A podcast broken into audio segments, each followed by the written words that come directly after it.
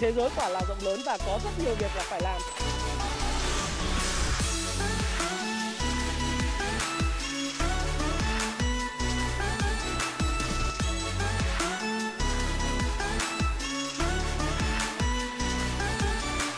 Hi, xin chào tất cả các bạn. Chào mừng các bạn đã quay trở lại với channel của Thái Phạm.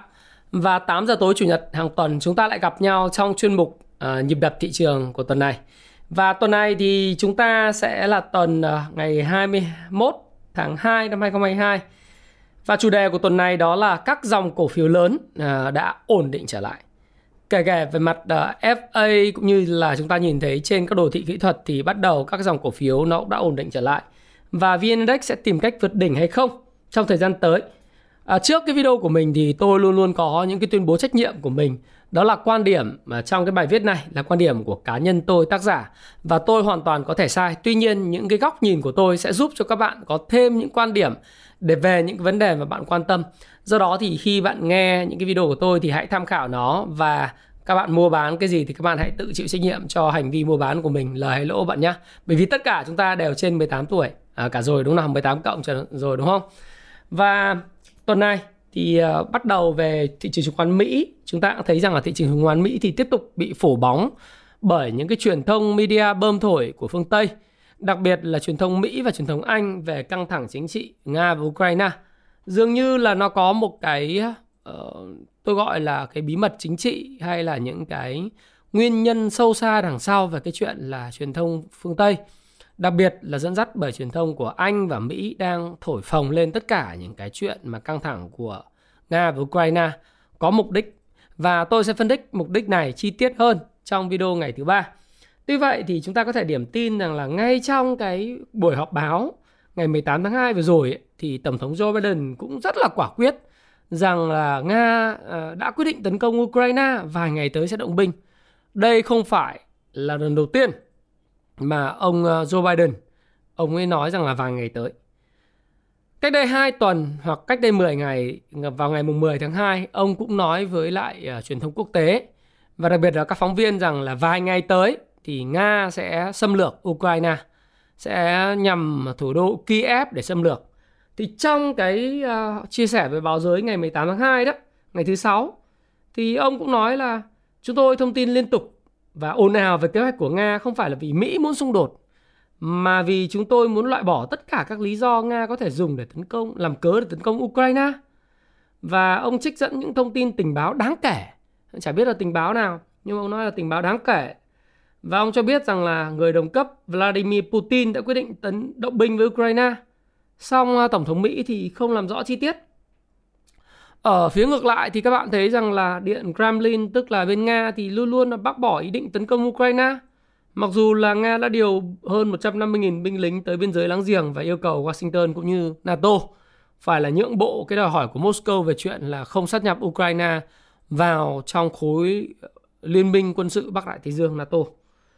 Thì à, trong cái cuộc phỏng vấn này thì ông Joe Biden cũng nói là các tuyên bố của Nga và phe ly khai thân Nga ở miền đông Ukraine rằng là chính quyền Kiev đã kích động bạo lực trong khu vực này là không chính xác. Đấy. Ông nói rằng là đơn giản là không có bằng chứng nào cho thấy rằng là những khẳng định của Nga và quân ly khai ờ, nó rất là phi logic và ông nhấn mạnh là ờ, Điện Kremlin đang cố gắng ngụy tạo động cơ để đánh Ukraine. Đấy. Thì tôi thì tôi cứ đọc mãi những cái lời phát biểu của ông Joe Biden này. Đấy, thế tôi cũng suy nghĩ và tôi chia sẻ với các bạn trong cái video livestream vào ngày thứ ba tuần vừa rồi tôi nói là liệu là Nga có tẩn Ukraine hay không, có oánh Ukraine hay không. Trong khi thì chúng ta toàn thấy rằng là các dư luận viên như là Mỹ là Anh ở bên ngoài thì toàn là đánh ờ, đánh mạnh vào. Đấy, đánh luôn đi. Đấy, nó hơi bậy đánh bà mẹ đi đúng không? Đấy, nhưng mà làm rất ồn ào. Dường như là nó có cái agenda, tức là cái động cơ chính trị đứng đằng sau chuyện này. Cái chuyện xung đột tại miền đông Ukraine khi mà chúng ta biết rằng nó để lại cái quá quá trình lịch sử là khi Nga sát nhập Crimea vào một phần lãnh thổ của Nga năm 2014 ấy, nó là chuyện mà gần như là cơm bữa. Còn cái câu chuyện là ai đứng đằng sau để thúc đẩy cái chuyện mà đánh nhau này thì chắc chắn nó phải là có một cái phe có đủ tiền đấy, có thể bơm thông tin và đặc biệt là người ta có thể được lợi từ những cái thông tin này. Lợi như thế nào? Thì chúng ta sẽ cùng phân tích chi tiết hơn nữa trong video vào ngày thứ ba. Tuy nhiên, dường như luôn luôn thấy là hiện nay những cái căn cứ mà chúng ta có thể thấy là tỷ lệ tín nhiệm của ông Joe Biden đang xuống mức rất thấp. Tỷ lệ tín nhiệm của ông Boris Johnson ở công chúng nước Anh và chính trị gia của nước Anh cũng xuống rất thấp. Họ cần một cái điều gì đấy để khôi phục lại uy tín của họ trên chính trường. Và trước mắt họ đó là hàng loạt những cái sự kiện sẽ ảnh hưởng tới đảng của họ lãnh đạo tại các quốc gia như Mỹ và Anh. Đấy, nó có cái nguyên nhân ở đấy. Do đó thì họ cứ la làng lên là dần như dường như là Nga sắp sửa oánh nhau với Ukraine đến nơi. Nhưng thực tế ra thì cái cớ là do họ tạo ra. Đấy, họ thúc đẩy một cái vị tổng thống thân phương Tây là cái ông tổng thống Ukraine hiện nay là làm đơn xin gia nhập NATO. Đó là cái căn cứ lý do tại sao Nga người ta không đồng ý. Bởi vì là khi mà Ukraine mà gia nhập NATO một cái thì các bạn sẽ thấy rằng là hàng loạt những tên lửa phòng uh, phòng không đấy nó sẽ tiến sát lên biên giới Nga. Và nước Nga trong một thời gian dài gần đây đấy, các bạn trong một thập kỷ gần đây thì đang gặp uh, mặc dù là cái vị thế chính trị nó đã được cải thiện hơn rất nhiều so với thời kỳ mà Liên bang Xô Viết tan rã nhưng bạn nên nhớ rằng là ông Putin thì vẫn còn gặp rất nhiều những vấn đề về năng suất lao động về sự phát triển của kinh tế uh, những cái môi trường hoạt động kinh doanh của những doanh nghiệp uh, năng động nhỏ rồi chảy máu nạn chảy máu chất xám của Nga ra các nước phương Tây. Đồng thời là cái việc mất đi cái cơ cấu dân số tự nhiên nó giảm nó khiến cho cái sức mạnh của nước Nga nó đang bị suy yếu. Mặc dù vậy thì chúng ta thấy rằng là ông Putin dường như cũng đang lèo lái cái con con tàu nước Nga khá là ok khá là ổn. Thế thì cái cái cớ này là cái cớ mà chính NATO mà được thúc giục bởi Anh và Mỹ là chính. Đấy, khối liên hiệp quân sự Bắc Đại Tây Dương là chính. Thì họ mới đẩy những cái ván bài này và xem nước Nga phản ứng như nào. Và họ dùng những cái dư luận về chính trị để thúc đẩy những cái tranh luận trên media truyền thông nhằm lái định hướng lái cái dư luận sang cái cái cái sự quan tâm này thay vì những cái vấn đề ở trong nước Đấy. Thì trong cái tuyên bố chung về vấn đề Ukraine của G7 uh, ờ, các nước mà họp tại Thụy Điển vừa rồi đấy thì uh, cũng đã có tuân tuyên bố vào ngày 19 tháng 2 trong đó khẳng định là chưa có bằng chứng cho thấy là Nga đang giảm các hoạt động quân sự tại khu vực gần biên giới Ukraine và đồng thời khẳng định là vẫn dành rất là mối quan tâm nhiều cho vấn đề diễn biến tại khu vực này. Tuyên bố chung thì do Bộ Ngoại giao Anh công bố. Đấy.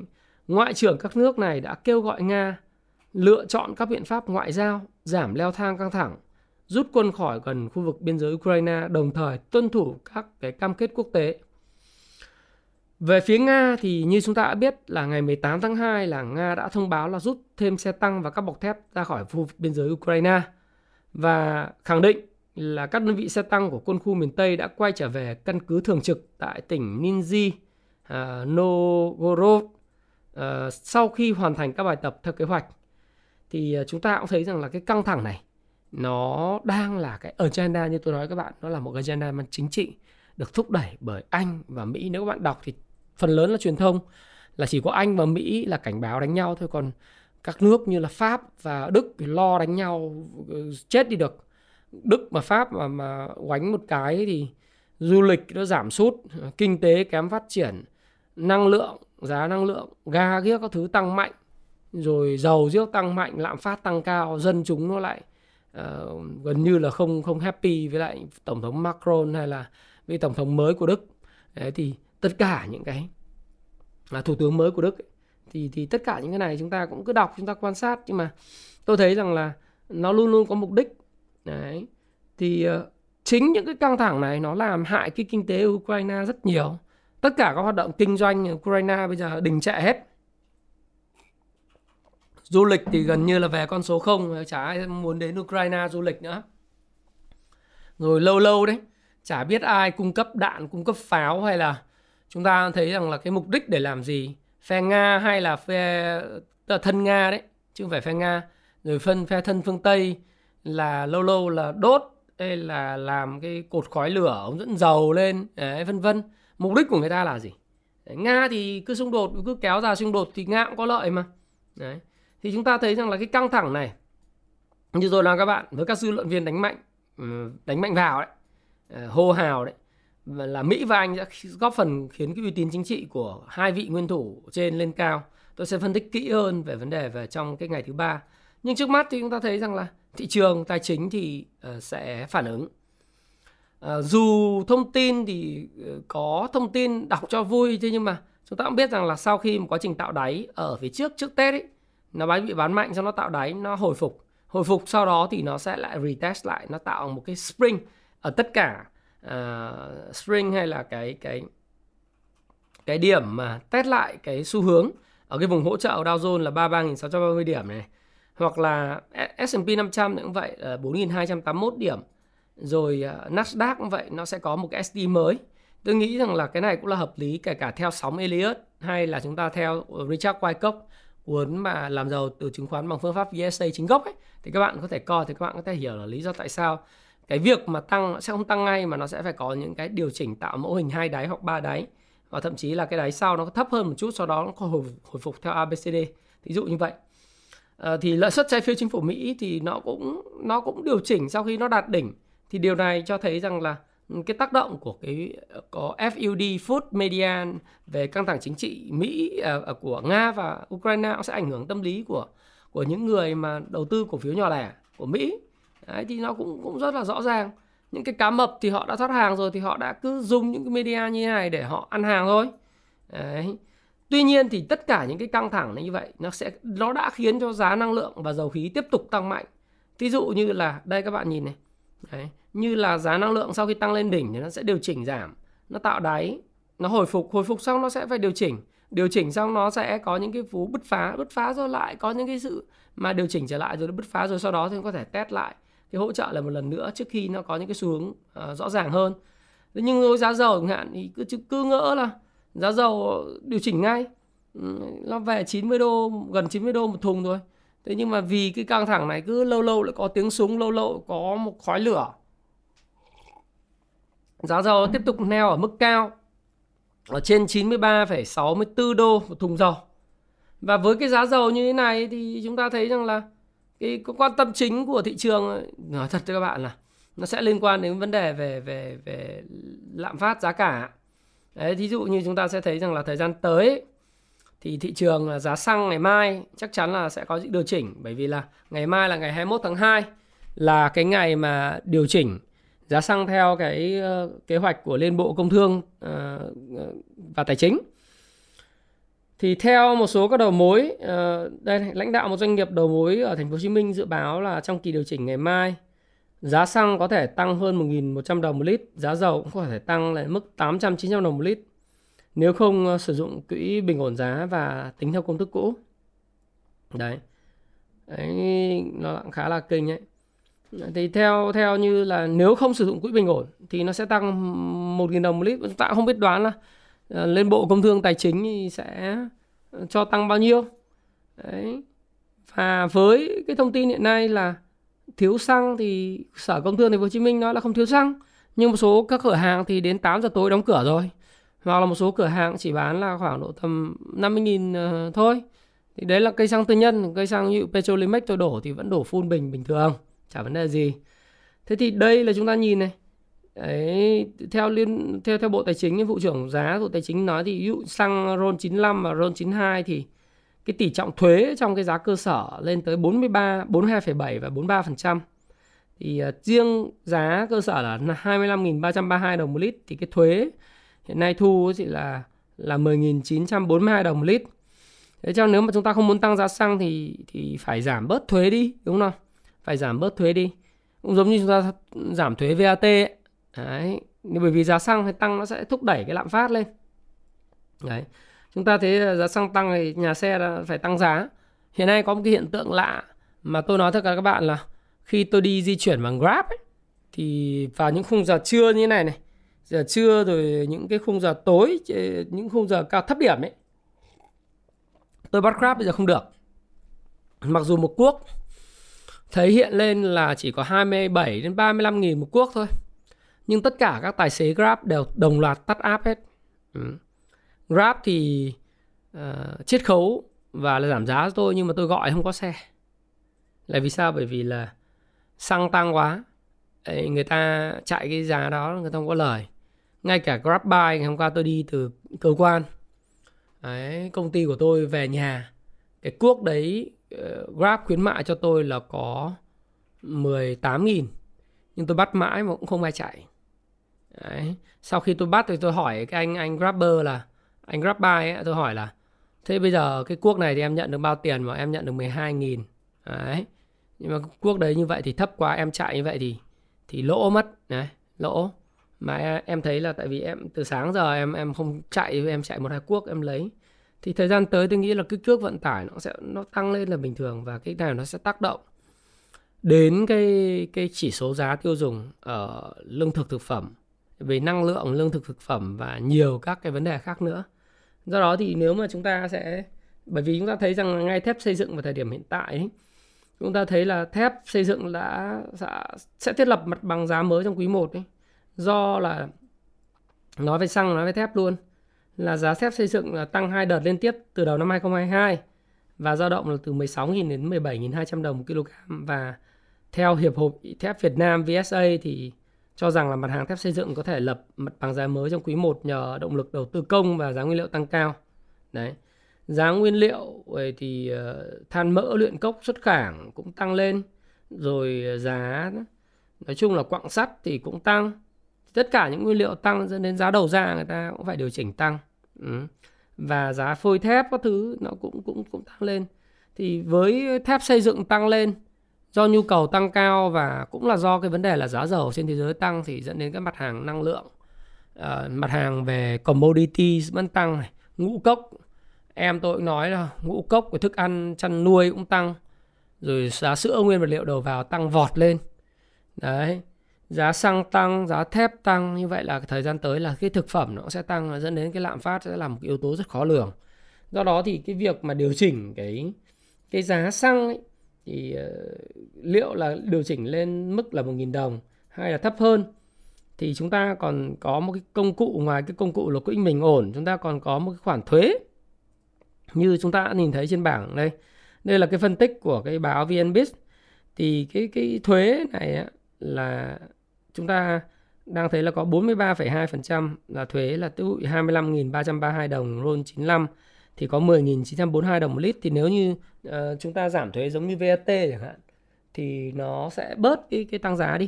Ví dụ thay vì 10.000 chúng ta thu à 10.900 thì chúng ta thu 10.000 thôi thì có khi là cái giá xăng vẫn giữ nguyên như vậy cho người tiêu dùng và cái áp lực cái lạm phát kỳ vọng nó sẽ không có tăng. Thì đấy là cái cái cái mà tôi nghĩ rằng là cũng cũng nên xem xét uh, bởi vì là việc điều hành thì bây giờ hoàn toàn xăng dầu là theo thị trường cũng không thể nào mà Ờ, tôi nghĩ là về mặt cá nhân tôi đóng góp thôi. Đây là quan điểm mang tính chất cá nhân của tôi và như tôi nói các bạn trong tuyên bố trách nhiệm là nó là tuyên bố mang tính ờ, cá nhân và chủ quan của tôi và tôi hoàn toàn có thể sai. Nhưng mà chúng ta thấy rằng là làm ăn theo cơ chế thị trường thì để thị trường điều tiết, giá cao, nhập cao thì bán cao, nhập thấp thì bán thấp. Tất nhiên cái bàn tay vô hình khi can thiệp vào thì chúng ta có cái sự linh động, phải không nào? Bàn tay vô hình ở đây chính là sự can thiệp của nhà nước, sự bình ổn, nó có thể là sử dụng công cụ cả về giảm thuế Ừ, ngoài cái quỹ bình ổn nếu quỹ bình ổn còn tiền thì chúng ta trích còn nếu như quỹ bình ổn không còn tiền thì chúng ta phải giảm thuế đi nếu chúng ta không muốn cái lợi lạm phát kỳ vọng à, của dân chúng nó lên cao, nó gây khó khăn cho việc phục hồi kinh tế đặc biệt là cái lạm phát đó, nó gây khó khăn cho phục hồi kinh tế và nó có thể dẫn đến cái tình trạng stagflation, tức là cái tình trạng lạm phát đỉnh đốn ấy. Đấy. lạm phát cao nhưng không dẫn đến tăng trưởng mà thậm chí là tăng trưởng lôi xuống là do cái dạng là lạm phát đỉnh đốn và rất nhiều nhà khoa học à, nhà kinh tế học hiện nay người ta cũng đang rất là sợ cái tình trạng stagflation ở Mỹ và Âu đấy. đấy tôi sẽ phân tích cho các bạn stagflation là cái gì. Đấy, và liệu Mỹ và Âu như thế thì Việt Nam thì có bị không? Thì cái cái phần mà liên quan đến cái việc quản kiểm soát cái cái lạm phát tâm lý kỳ vọng của người dân là là rất là quan trọng. Đấy thì tôi nghĩ rằng là cái việc mà với cái giá thép tăng giá nguyên vật liệu đầu vào hiện nay của tất cả các mặt hàng từ bột trứng sữa uh, bột sữa lên nhá. Uh, bơ lên. Uh, tất cả các hàng hóa thức ăn chăn nuôi gia súc ngô ngũ cốc vân vân. Uh, nó tăng rồi giá phân đạm đang ở mức cao kỷ lục mặc dù là đã giảm rất mạnh ở trong cái quý 1 rồi và tồn kho đang cao rồi thời gian tới hy vọng nó giảm. Nhưng mà tất cả những cái hàng hóa mặt bằng mặt bằng cơ bản như vậy nó cao. Ngay cả bây giờ tôi mà xây nhà cũng vậy là cái chi phí nhà của tôi hiện nay đang tính toán là đội lên 25% so với cái thời điểm à, trước dịch. Không phải trước dịch mà trong dịch ờ, dịch lần đầu năm 2020 nếu nếu mà xây năm 2020 thì bây giờ xây bằng giá của năm 2022 đầu năm nay. Thì cái ờ, tiền trên một ờ, một một mét vuông của tôi ấy, nó tăng lên rất mạnh bởi vì giá các tất cả nguyên vật liệu từ xi măng sắt thép từ công công thợ lên hết rồi. Thế thế nên là uh, nó sẽ phải có cái kiểm soát lạm phát kỳ vọng và cung tiền thì chúng ta thấy là công tăng rồi à, không đổi mặc dù vậy thì khi quay trở lại nói về thị trường tài chính thế giới với lại mỹ một chút xíu thì cái mà chúng ta nhìn thấy về câu chuyện là ờ, thị trường chỉnh này kia do cái kỳ vọng và do cái ảnh hưởng của Nga và Ukraine. Thế nhưng mà tôi thì tôi tin rằng là nhà đầu tư quan tâm nhiều hơn đến Fed và các chính sách của Fed. Liệu là Fed có tăng lãi suất cấp tập và mạnh mẽ hay không thì rất may là trong cái biên bản họp cuộc ờ, họp của Fed vào ngày 16 tháng 2 vừa rồi đấy. Ờ, 14 tháng 2 nhưng mà 16 tháng 2 nó ra cái biên bản của họp. Thì đọc mãi nó cũng không có vấn đề gì tăng cấp tập. Và may hơn nữa là một người quan trọng nhất trong cái hội đồng, tôi gọi là ngoài ông Jerome Powell thì có một người rất là quan trọng trong cái hội đồng thị trường mở. Ờ, FOMC này thì ông thống đốc ờ, của New York thống đốc chủ tịch chi nhánh cục dự trữ liên bang Mỹ New York là John Williams thì ông ấy phát biểu khá là bổ câu, rất là nice. Ờ, về về thị trường tài chính và về chính sách của Fed nói chung là theo ông John Williams thì ông ấy nói là Fed có thể dịch chuyển dần dần để đưa lãi suất rời khỏi mức 0% và trở lại mức bình thường trong năm tới hoặc xa hơn. Đấy, chứ không có lý do gì để tăng quá gấp gáp và mạnh mẽ cả. Theo ông thì các nhà hoạch định chính sách uh, nó cũng cũng ông nói rằng là tôi không thấy bất kỳ lập luận thuyết phục nào để mà thực hiện một bước đi mạnh mẽ trong kế hoạch nâng lãi suất. Thế thì các bạn thấy là trong Fed thì hội đồng tài chính uh, hội, hội đồng thị trường mở ấy, FOMC thì luôn luôn có những cái vị rất là diều hâu như là Joe Bullard ông ông ông, ông Bullard thì rất là diều hâu nhưng ông Joe William một trong người rất là quan trọng của Fed. Thì ông nói rằng là nói chung là không có bất cứ một cái luận thuyết nào để nói là phải tăng mạnh cả. Bởi vì người ta cũng gặp vấn đề. Người ta cho rằng cái lạm phát hiện nay là như tôi nói các bạn lạm phát hiện nay là do cái đứt gãy chuỗi cung ứng. Chủ yếu là do Trung Quốc đang thực hiện cái zero covid zero covid thì hết vào cuối năm nay. Sau khi ông tập, ông lên ngôi. Đấy. Ông làm cái cái vị chủ tịch chọn đời đi. Trung Nam Hải mà cho làm chủ tịch chọn đời thì ông sẽ mở cửa lại Trung Quốc thôi. Mở cửa lại Hồng Kông thôi, thì lúc đấy cái nguồn cung nó dồi dào. Giá các mặt hàng nó sẽ bị hạ nhiệt. Thì lúc đấy thì Ờ, lúc đấy thì lại Fed nếu mà nâng lãi suất cấp tập quá thì thì lạm phát vừa lạm phát cao trong năm nay mà lãi suất lại vừa cao kinh tế nó đình đốn. Và như vậy thì Fed có nhiệm vụ là đưa cái nền kinh tế Mỹ nó tôi nói rất là nhiều lần là ví là một cái xe xe hơi nó vừa qua vũng bùn đúng không? Nó vừa mới bứt tốc cái thì ông đã phanh kích cái xe lại thì cái xe nó làm, làm sao nó vận chuyển được nữa. Do đó thì tôi thì tôi không nghiêng vào cái kịch bản tăng lãi suất quá mạnh quá nhanh. Và tôi cũng khá là bổ câu giống như ông uh, Williams này này là có khi là ờ, mỗi lần thì năm nay mọi người đang dự báo 7 lần 5 lần thì nhiều khi Fed sẽ chỉ tăng 4 lần mỗi lần 0,25% và tháng 3 tới thì vẫn khá là support cho thị trường khi không nếu mà tháng 3 tới mà tăng 0,5% là bình thường. Đấy. Chúng ta thấy là sự kỳ vọng của nhà đầu tư là gì? Người ta, người ta đang điều chỉnh cái hành vi mua bán cổ phiếu của mình theo cái dự báo là tăng 0,5%. Nếu tháng 3 tăng 0,5%, đối với nhà đầu tư nó sẽ là bình thường. Tăng 0,75 là bất thường, lúc đấy sẽ bán tháo rất mạnh. Nhưng nếu tăng 0,25% thì nó là một điều nice surprise, tức là một cái sự ngạc nhiên rất là vui vẻ và người ta thấy là Fed tiếp tục là ờ, uh, bổ câu không giống như là ông ông James Bullard là của chi nhánh uh, uh, Saint Saint Louis uh, chủ tịch chi nhánh Saint Louis thì rất là bổ diều hâu nhưng còn ông William thì người rất quan trọng nó nói là không có lý do gì phải tăng nhanh và mạnh cả. Đó là cái mà tôi tôi đang kỳ vọng. Và nếu như thế thì nếu tăng 0,5% thì thị trường Mỹ sẽ ổn. Thị trường tài chính toàn cầu cũng sẽ ổn. Đấy. Thậm chí là tăng 0,5% thị trường tài chính toàn cầu cũng ổn và Mỹ cũng ổn. Bởi vì lúc đó thì người ta cũng cũng nhận ra được một cái thông điệp đó là bình thường. Đã kỳ vọng rồi. Nó không nó không phải là vấn đề lớn. Bởi vì tất cả lạm phát à, rồi sẽ được giải quyết vào cuối năm 2022 sang năm 2023 sẽ khác lắm còn đối với thị trường chứng khoán Việt Nam thì ngoài cái câu chuyện của dầu khí mà tôi chia sẻ các bạn giá xăng tăng ấy thì các bạn sẽ thấy rằng là chứng khoán Việt Nam thì có cơ hội vượt đỉnh trong thời gian tới khi các dòng cân bằng trở lại. Nếu các bạn nhìn vào cái đồ thị ờ, của VN Index thì các bạn thấy rằng là từ cái ờ, Tenkan đấy thì thì đồ thị VN Index đang có những cái sự vận động khá là tích cực kể cả về mặt khối lượng lẫn cái điểm số. Đấy. Trong tuần vừa rồi đó là một biến động rất là tích cực. Mặc dù là đầu phiên uh, phiên đầu tuần thì các bạn thấy rằng là cái đồ thị test lại cái gap một chút xíu test lại test lại cái ngưỡng hỗ trợ ở run và sau đó thì các bạn sẽ thấy là là thị trường nó tiếp tục đi lên và khối lượng tăng lên thì các bạn lưu ý giúp tôi một điều rằng là cái khối lượng của từ cái đợt này này nó giảm so với khối lượng đợt trước này không phải là không không phải là quá đáng lo là bởi vì sao? Bởi vì là các bạn nên nhớ rằng là do cái ông mà uh, cái nhóm mà trịnh uh, của ông trịnh văn quyết ờ, uh, FLC rốt ấy. Đấy, ông KLF rồi ông ông ông ART ông quay tay rất là nhiều. Cái khối lượng đó là cái khối lượng tay trái bán tay phải và nó không nó khiến cho cái khối lượng của cái index nó không có chuẩn lắm nó không đúng. Thì sau khi mà ông bán chui cổ phiếu thì bây giờ ông đang bị cấm 5 tháng thì không còn cái hoạt động mà quay tay cái cổ phiếu nóng đấy nữa dẫn đến là cái khối lượng của các cái nhóm đấy nó bị giảm xuống.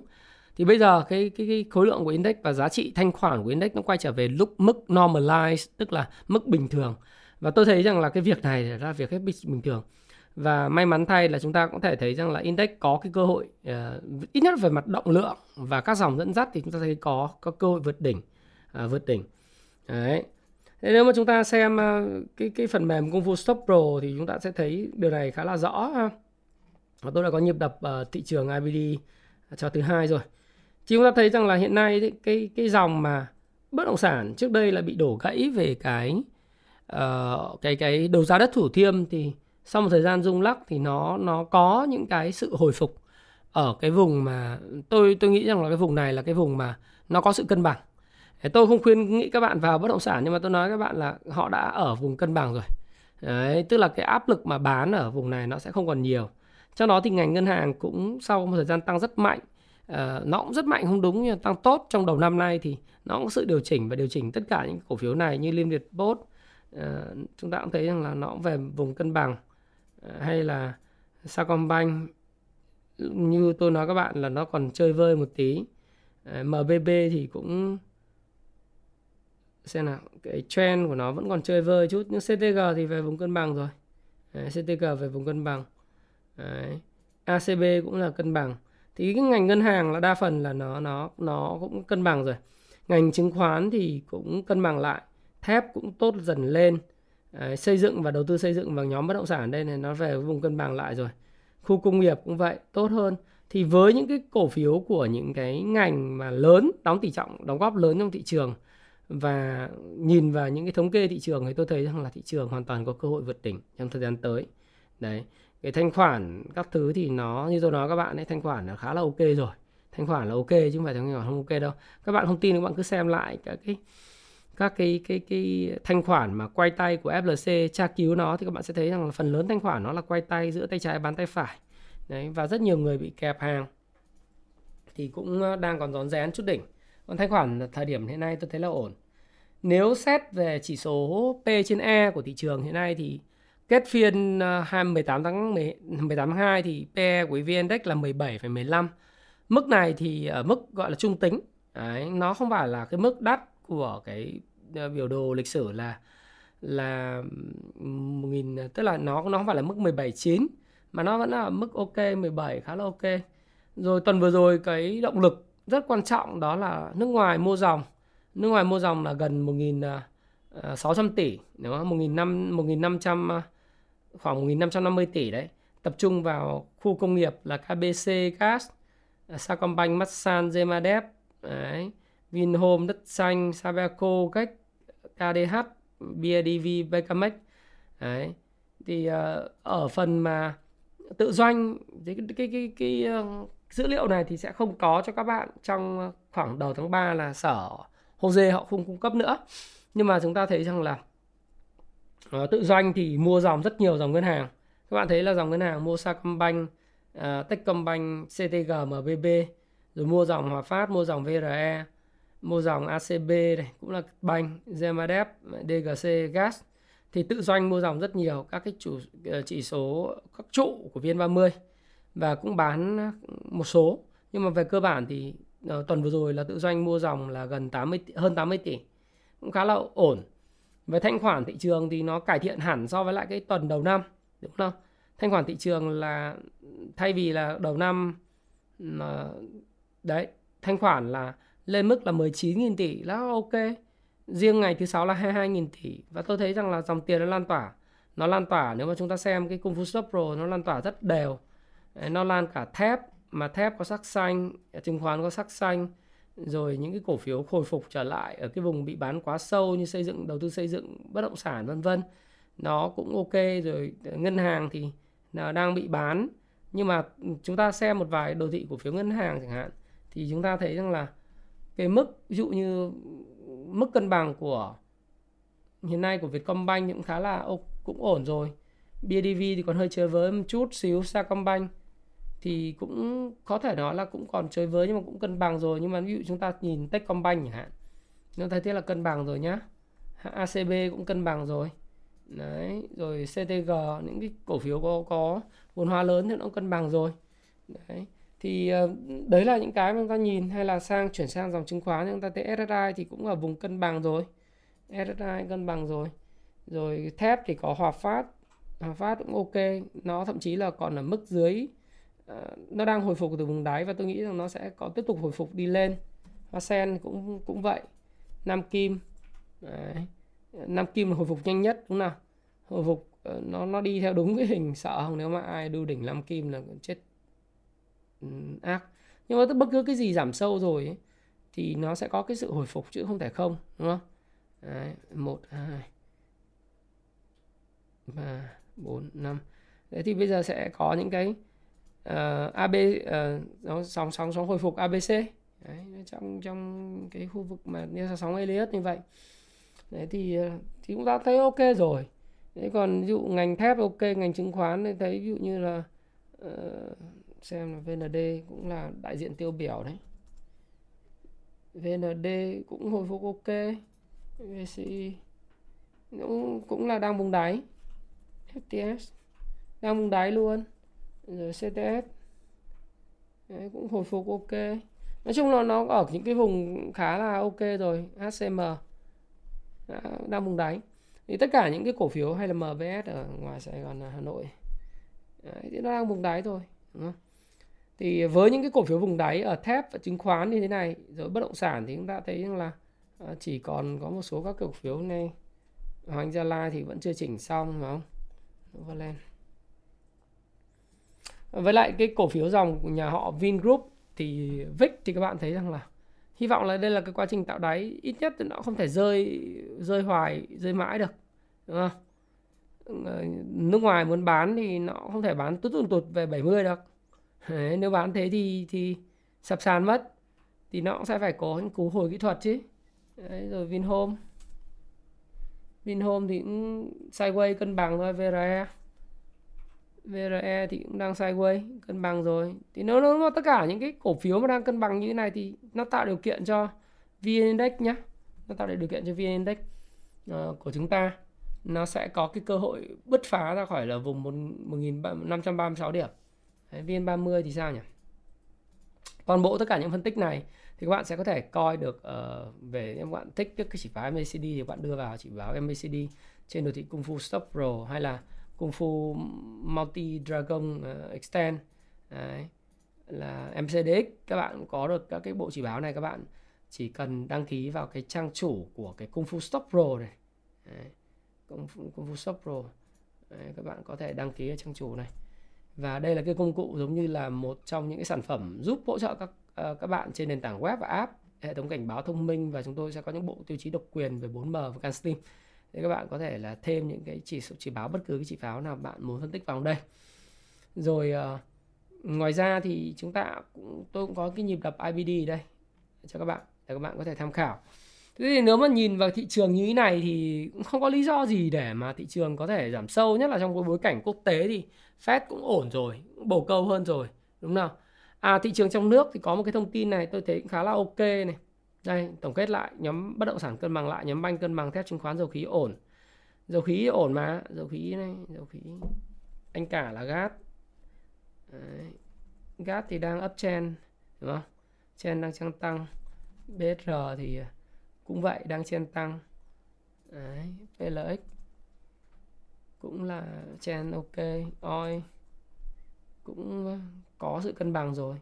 Đấy dầu khí thì ổn khu công nghiệp thì chúng ta xem dẫn anh cả khu công nghiệp là KBC oh, chen ok lắm, lắm chen ok lắm luôn. Đúng không? Chúng ta có BKMX Bình Dương ờ, đang up chen đấy. Chúng ta thấy có GVR đây là vốn hóa lớn nhất trong ngành bất động sản khu công nghiệp thì đang ở vùng rất là giá trị. Vùng này là cái vùng hồi phục vùng đáy rồi đấy. họ nhà Vingroup thì tạm ok thì tất cả với những thông tin như vậy tôi nghĩ rằng là khá là ok nhá. Ổn để cho Vindex có thể có thể vượt. Thế thì còn ờ, về cái quan trọng cái thông tin về ngành banh mà tôi nghĩ rằng là banh đang ở vùng cân bằng ấy. Ngoài cái việc là nới room thì chúng ta thấy rằng là nó cũng là câu chuyện cứ xào đi xào lại mãi. Nhưng mà theo tiến sĩ Cấn Văn Lực trong cái hội thảo mà uh, trực tuyến chủ đề cần luật hóa nghị quyết 42 để giải quyết bài toán xử lý xử lý nợ xấu ngân hàng sáng ngày 19 tháng 2 ấy, thì theo chuyên gia kinh tế trưởng BIDV, ông ờ, Cấn Văn Lực nói rằng là cần sớm luật hóa nghị quyết 42 này. Bởi vì nợ xấu nội bảng có thể lên mức là 2,5% trong năm 2022. Và việc hiện nay thì ngân hàng đang phải đang có những cái tài sản cần thanh lý nó có vướng rất nhiều cái thủ tục. Đấy.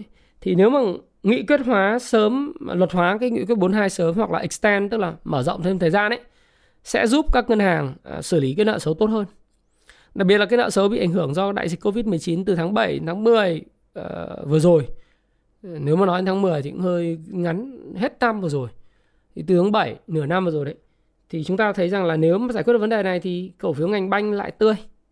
Đấy, và tôi nghĩ đây là sự kỳ vọng cũng đáng chờ đợi và cái tỷ lệ bao phủ nợ xấu của các ngân hàng nay đang rất cao thì có nghĩa là cái sức chống chịu của ngân hàng với các cái cổ phiếu mà nợ xấu ấy nó à, xin lỗi với các nợ xấu các nhóm nợ xấu thì giờ nó cũng nó cũng cao hơn rồi. Thành thử ra là ờ, với cái thông tin mà luật hóa sớm nghị quyết ờ, uh, 142 hoặc là extend nó ra thì khiến cho cổ phiếu ngành banh nó có thể có thêm những cái động lực rất là tốt. Anyway thì đó là cái nhận định của tôi uh, cho cái tuần mới.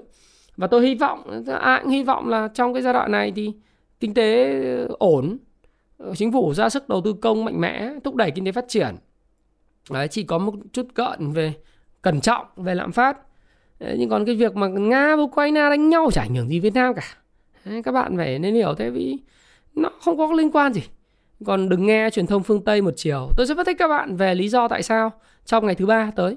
Đấy, nó nó nó phải là cái critical thinking cái suy nghĩ lập luận. Nó, nó tư duy phản biện chút. Và cái agenda của chính trị liên quan đến nó là cái gì? Và các tác động và hệ lụy.